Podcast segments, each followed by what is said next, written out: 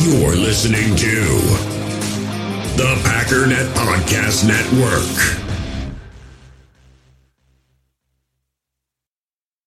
It's time to talk about the Green Bay Packers.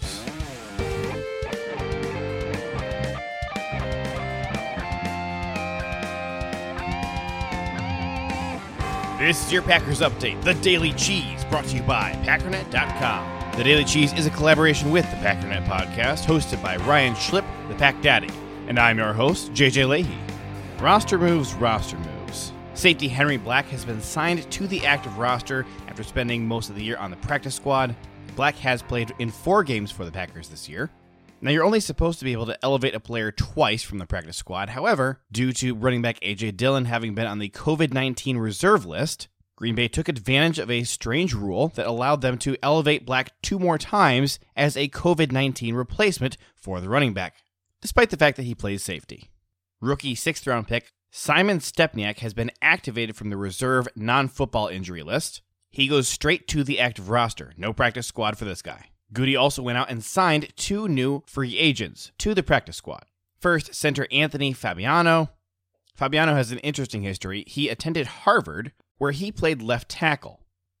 His senior year, he was named to the Reese's Senior Bowl watch list and was likely on track for an invitation. However, he hyperextended his toe and partially tore a tendon, as well as fractured his foot, causing him to miss both Harvard's Pro Day and the NFL Combine.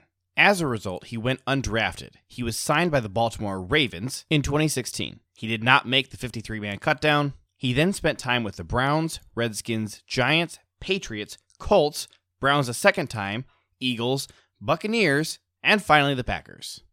Green Bay also picked up tight end Isaac Nauta, a 2019 seventh round pick by the Detroit Lions. He also goes on the practice squad.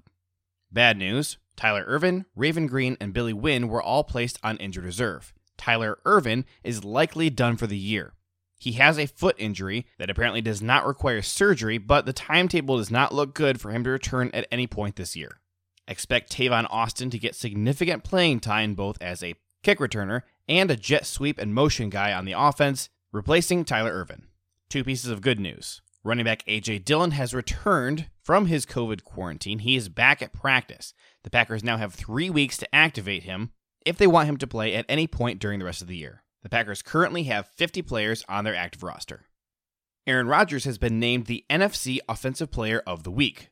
Against the Eagles, he had a 73.5% completion rating, had 295 passing yards, three passing touchdowns, and he had a passer rating of 128.9. This marks the 18th time in his career that Aaron Rodgers has been named the NFC Offensive Player of the Week. This is his first time in 2020, despite having one of the best years of his entire career. Since the 2010 Super Bowl season, the only year that since the 2010 Super Bowl season, the only year that Rodgers has not received this honor at least once has been 2018. He received it twice in 2010, 2012, and 2016, three times in his 2011 MVP season, and four times in his 2014 MVP season. Now, you all know that Rodgers hit 400 touchdowns in the Eagles game, but did you know that that game was also the 800th win in the Packers' history? They are the first team in the NFL to reach 800 wins. Now, that does include regular season and the playoffs. The Chicago Bears are in second place at 791 wins. Our sources in Chicago tell us that the Bears are putting together a five year plan to hit 800 franchise wins.